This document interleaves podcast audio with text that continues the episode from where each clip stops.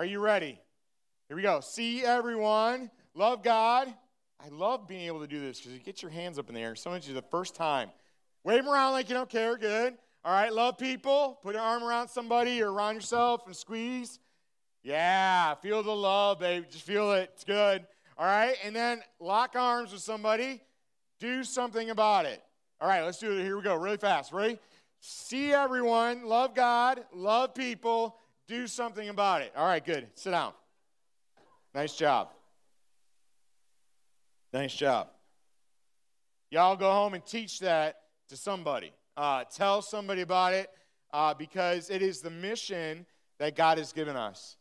It is, it is really just, what, like I said, it's just the putting together of words that helps us understand what it is. Matthew twenty-two, Matthew twenty-eight is God is calling us to go and to make disciples, and this is what it's about, seeing everyone love God, love people, do something about it. Our prayer is, is that it would penetrate your heart, and that you would become to, come to realize that, that as it transforms your heart, God wants to use you to transform other people's lives by the power of Jesus Christ at work in you. And, and the beauty of that is, is that as we do it, God He molds and shapes our heart. He gets a hold of our heart, and he does a work that only he can do in our heart. And the beauty of it is, is our life reflects that heart. I, lo- I love this verse, Proverbs twenty-seven nineteen. As water reflects the face, so one's life reflects their heart. Think about that. The way you live reflects your heart. Things you say, the way you act, the way you react, it, it is a mirror, it is a reflection of your heart. And God wants to transform your heart. God wants to get a hold of your heart. God wants you to surrender your heart to him because he can do more than you can ever begin to even think or imagine if you'll just let him. Seeing everyone love God, love people, that's all about surrendering our heart to him. Because honestly, you'll never see everyone the way Christ sees them if you don't surrender your heart to Christ. You'll never love God the way that God intends for you to love him if you don't surrender your heart to him. You'll never love people like God wants you to love people if you don't surrender your heart to him. And you certainly won't do something about it.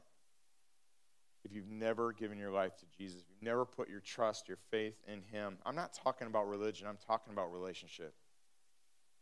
Religion is, is a bunch of do's and don'ts and some lists that I got to check off.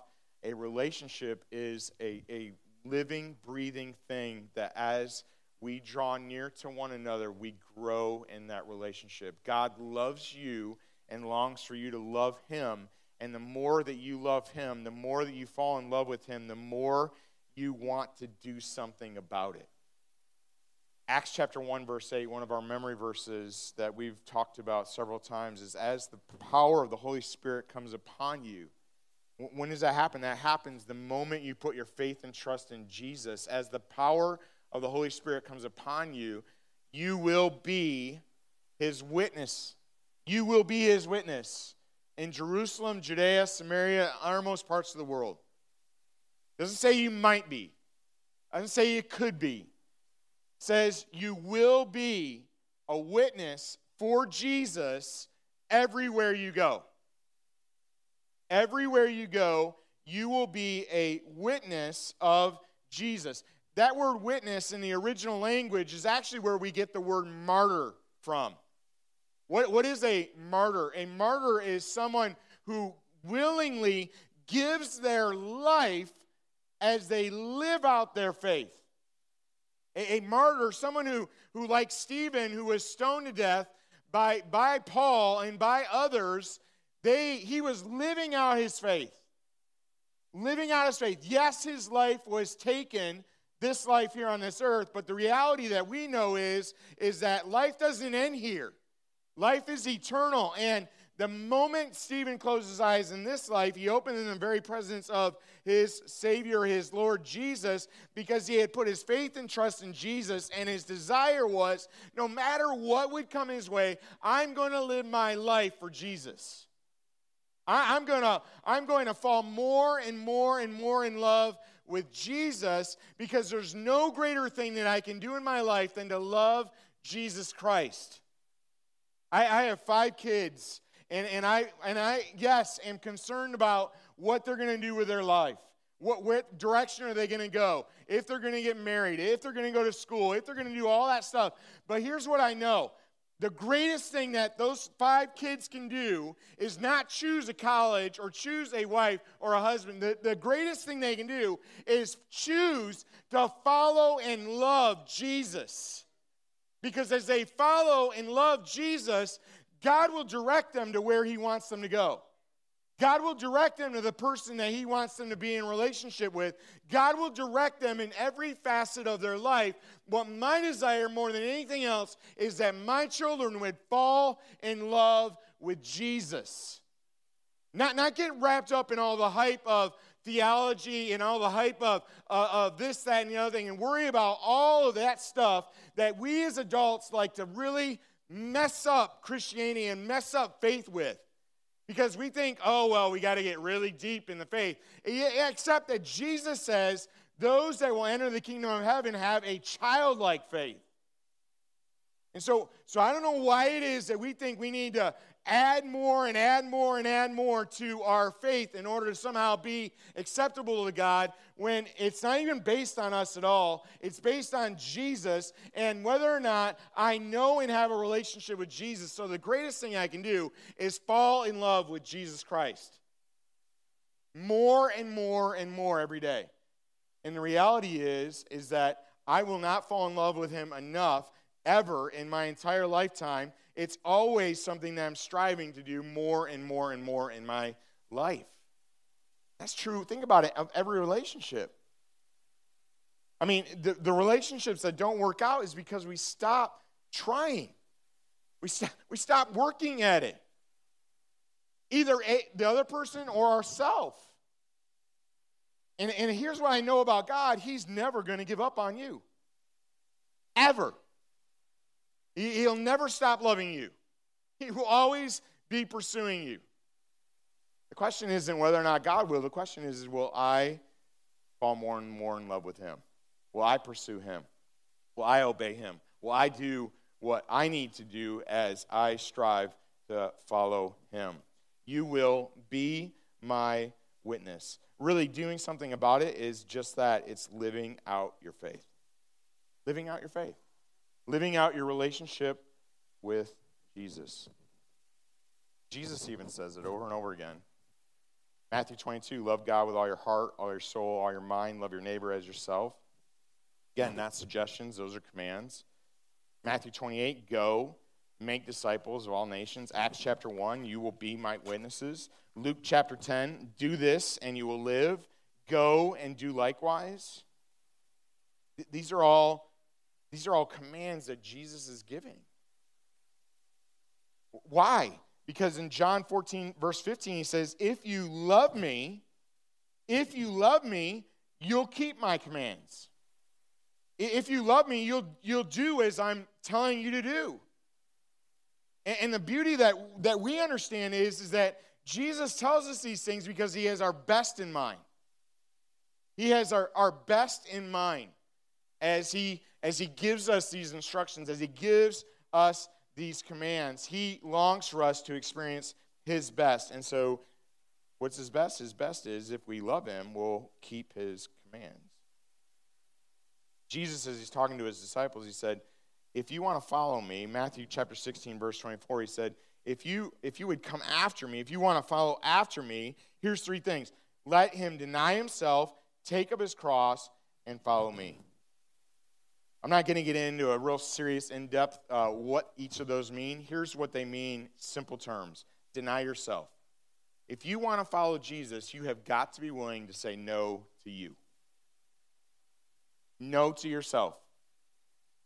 I, no to your desire. No to what you want. No to, to what you feel. No to whatever it is that stands in direct opposition to God. And I don't know about you, I know in my life there's lots of times where if I'm not willing to deny myself, I am going to do something that is going to be sin against God. Why? Why? Because I'm a, I'm a human being. and I and I make bad choices. And and and uh, and this past weekend, that was brought again to my attention as I'm driving into Chicago. Anybody else? You just love it. Oh, I love driving into Chicago. Anyone love driving into Chicago? If you do, we need to lay hands on you and exorcise a demon. I don't know, but no, seriously, I, it is horrible drive. And the older I get, it's like, dude, this is messed up. Like these people, what? And and uh, and I find myself thinking and wanting to do things that I know God is not directing me to do. Y'all understand, you understand what I'm saying? I got to say no to self. That's just one example. I'll give you a hundred others. No to self. You want to follow Jesus? No to yourself. Take up your cross.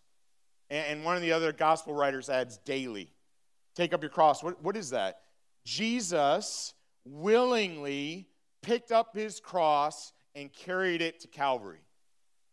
It is a willing saying yes to God's will in your life. So, so what is it? Denying self, no. No to self. Taking up your cross, yes to God. You want to follow Jesus? You have got to be willing to say yes to God no matter what it is. Do you think Jesus enjoyed taking up the cross? Do you think Jesus enjoyed all that he endured up to the cross and then getting nailed to a cross? Do you think he, he, he thought that was, oh, man, this is just awesome? No. In the Garden of Gethsemane, he is praying and, and, and he is sweating droplets of blood, which is an, an actual, actual thing that can happen due to stress and due to, to, to just uh, pressure mentally and, and emotionally and spiritually on an individual, to the point that he's asking his Father, God, is there another way that this can be done? I don't, he knows what's coming. And he's asking his father, Father, is there another way? But then he says something that, that every single one of us has to learn to say, not my will, but yours be done. Not my will, but yours be done. Take up your cross is willingly choosing to obey God. Third thing he says is follow me. Well, if you're going to follow Jesus, it only makes sense that you would have to follow him.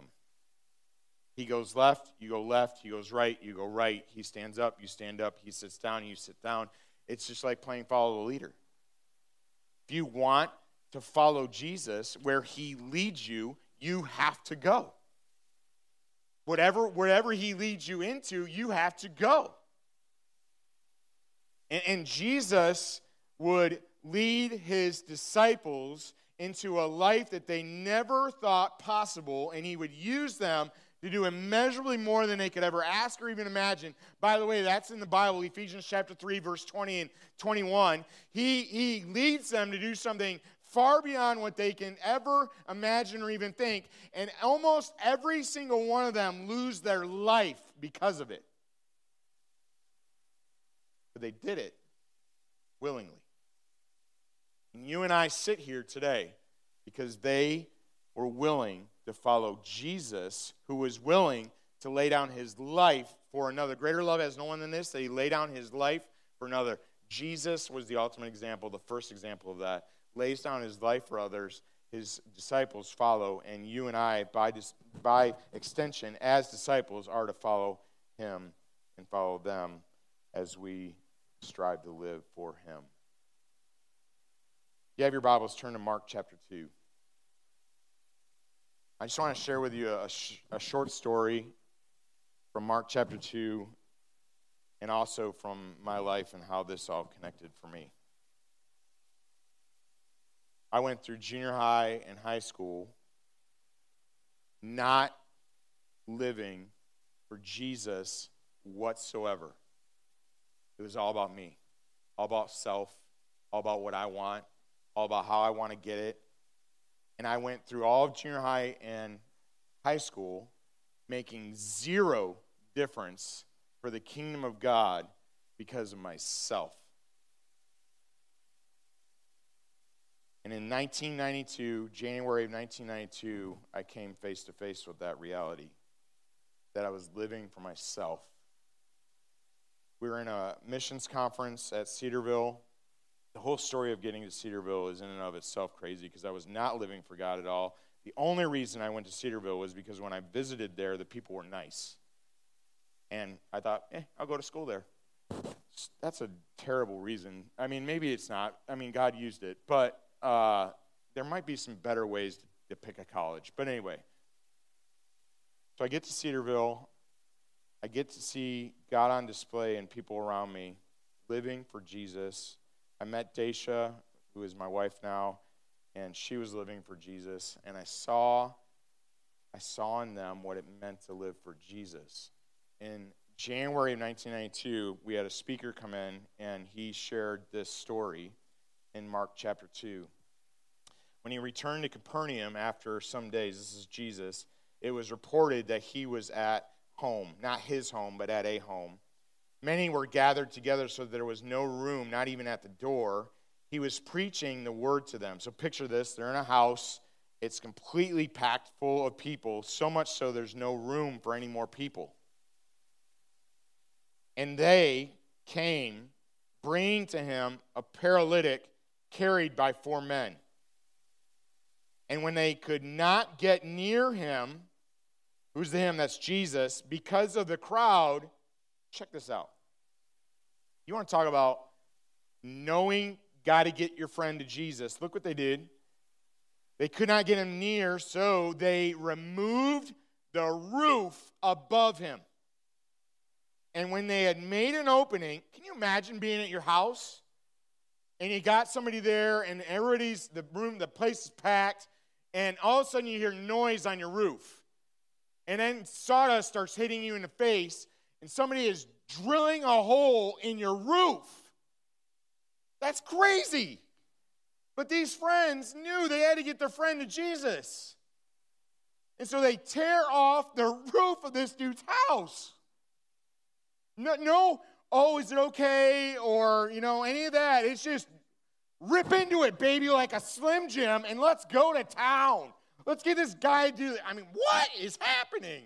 This is crazy. So they rip open the dude's roof. They lower the guy down in front of Jesus. When Jesus saw their faith, he said to the paralytic, "Son, your sins are forgiven." And what, here's what I was challenged with in that story. He asked this question, are you willing to tear the roof off in order for people to find Jesus? And what I realized is I was not even willing to live for Jesus. I wasn't even willing to, like, Jesus would not be able to look at my faith and tell my friend, your sins are forgiven.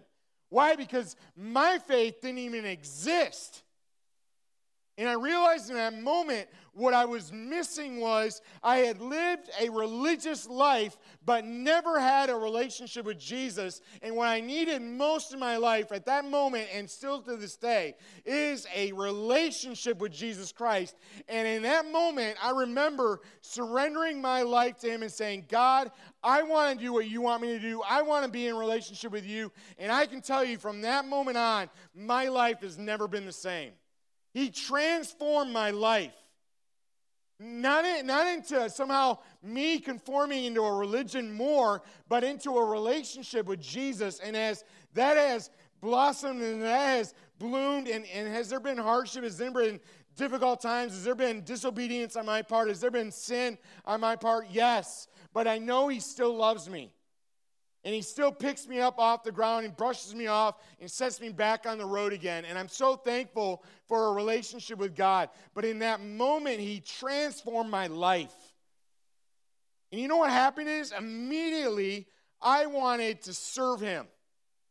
Immediately I wanted to do something about it, because that's what happens when God comes into your life, the Holy Spirit comes into your life through a relationship with Jesus. There is something that should happen in you that says, I want to serve him. I want to obey him. I want to do what he wants me to do. I want to be willing to rip the roof off in order for people to see and find Jesus.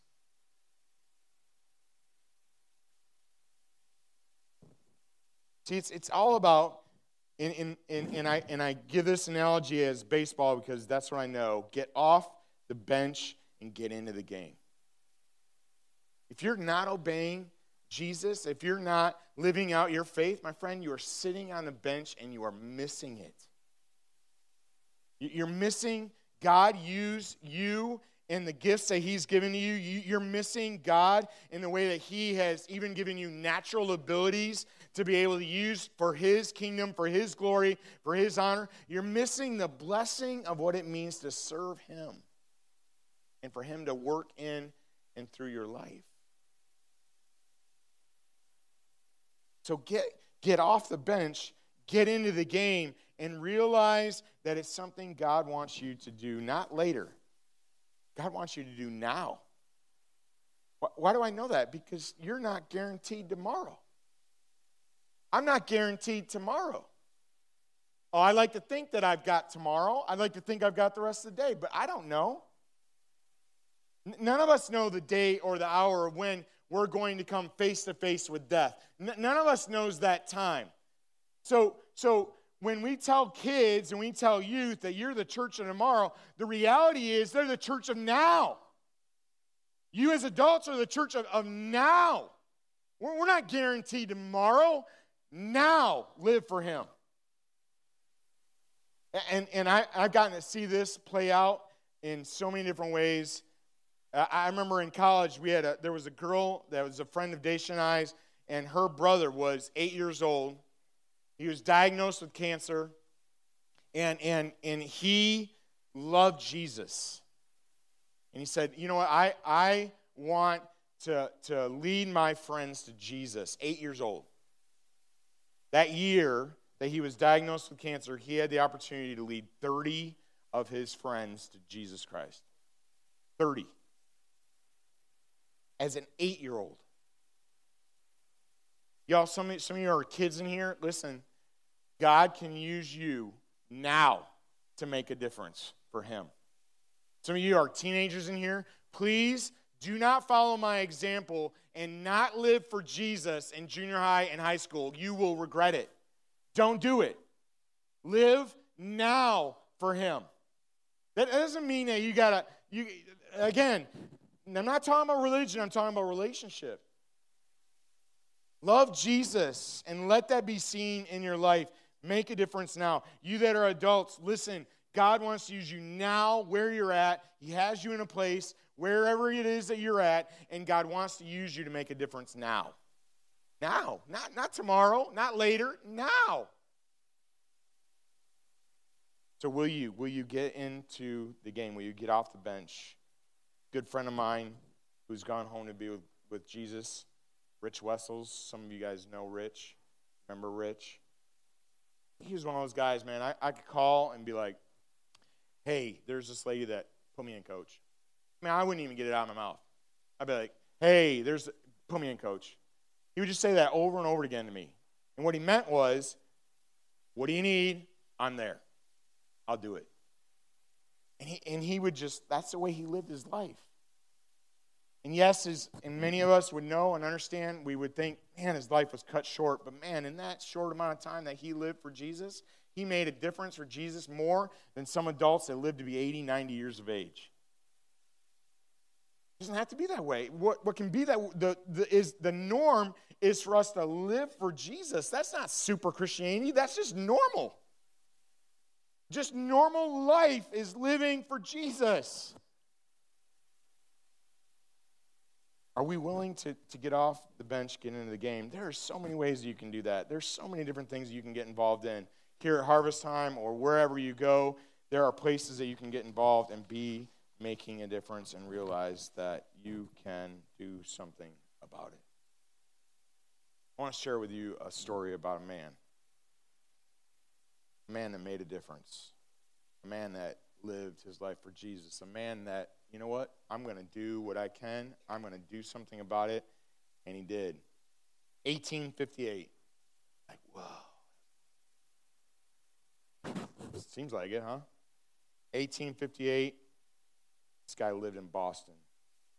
His name was Edward Kimball. He was a Sunday school teacher. Sunday school teacher, life group leader, whatever you want to call him. We call them life groups now, and, well, sometimes still call them Sunday school, but whatever. Sunday school teacher who made it a habit to reach out to his students personally. And he would go on their turf. It wasn't just about them coming to church and, you know, doing the thing here at church. He would go out wherever they were at, and he would meet them on their turf, and he would share with them about Christ. He would love on them. One of his students worked at a shoe store, and he went to that shoe store, and the young man was in the back stocking shelves, and he went back and started having a conversation with him, and he led him to an understanding of who Christ was and a relationship with Jesus. That young man was Dwight L. Moody. That young man eventually left the shoe business and became one of the greatest evangelists of all time. Moody would travel around the world speaking, sharing Christ. He preached in a little chapel pastored by a young man named Friedrich Meyer.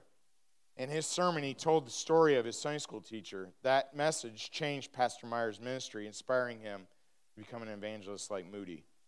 Meyer eventually preached in America in Northfield, Massachusetts, where a young preacher heard him say, "If you are not willing to give up everything for Christ, are you willing to be made willing?"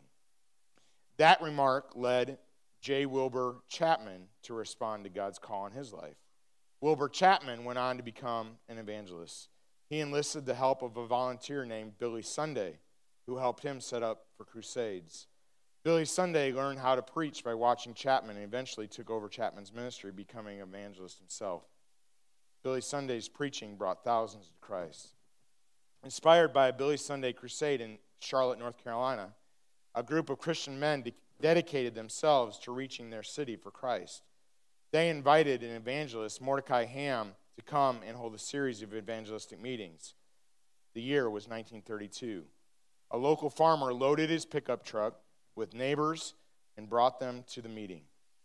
One was a sixteen-year-old boy who sat in the crowd each night, spellbound by the message. Each evening, the preacher seemed to be speaking right to this young man. Night after night, the teenager came, and finally on the last night, he went forward and gave his life to Christ. That teenager was Billy Graham. One guy, Edward, Edward Kimball, Sunday school teacher, decided, I'm going to do something about it. I'm going to go to each one of my kids in my class, and I'm just going to personally connect with them, share with them Jesus. That one act led into a chain event of acts that has led to potentially, I would say, thousands, if not millions, of people who have put their faith and trust in Jesus. What are you willing to do? That question that, that was asked of me back in nineteen ninety-two, are you willing to tear the roof off in order to pe- for people to find Jesus? Let's, let's leave that, that roof off. Let's leave that out. Are you willing to blank in order for people to find Jesus? What's God telling you? Maybe you're you're an Edward Kimball who just needs to reach out to the kids that are in in your life group, in your small group. Maybe maybe maybe it's your neighborhood. I, I don't know. But what are you willing to do in order for people to find Jesus? Because if we really believe that what this world needs is Jesus, then what we really believe needs to become what we really live. And what we really live needs to be Jesus so that people can see and meet him and have their life changed as well. So, are you willing to do something about it? I'm going to ask you would just close your eyes, bow your head. I asked you earlier to pray and ask God, God, speak to my heart. I wonder, what is he saying? What's he telling you? What's God saying to you? What is that thing that you need to be willing at this moment, in this time, right now, to say, you know what, I'm willing to do this. I'm willing to, to, Lord, this is what you're laying on my heart. I'm willing to do it. You've heard me say this many times, and I'll, I'll probably, I know I'll say it many more, but my dad always used to say to me, son, you need to do whatever God wants you to do, even if it means being a banana boat driver on the Amazon. What? Uh, uh, uh, are you serious? A banana boat driver on the Amazon? Come on, Dad. What he was getting at was not that I would be called to be a banana boat driver on the Amazon. What he was getting at is, you got to go, and you got to do whatever it is that God's calling you to do, when he's calling you to do it. Are you willing to do that? Are you willing to say, yes, God, use me to do that? I want to rip the roof off so that people can come to know Jesus. Maybe you're here today, first thing you realize is, I don't even know Jesus. I don't have a relationship with him. I've been living for myself this whole time, and I need to surrender myself. I need to deny myself. I need to take up the cross, and I need to follow Jesus.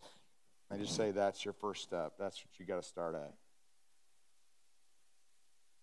If you've done that, then I would say to you, what are you doing about it? How are you living for Christ right now? God, thank you.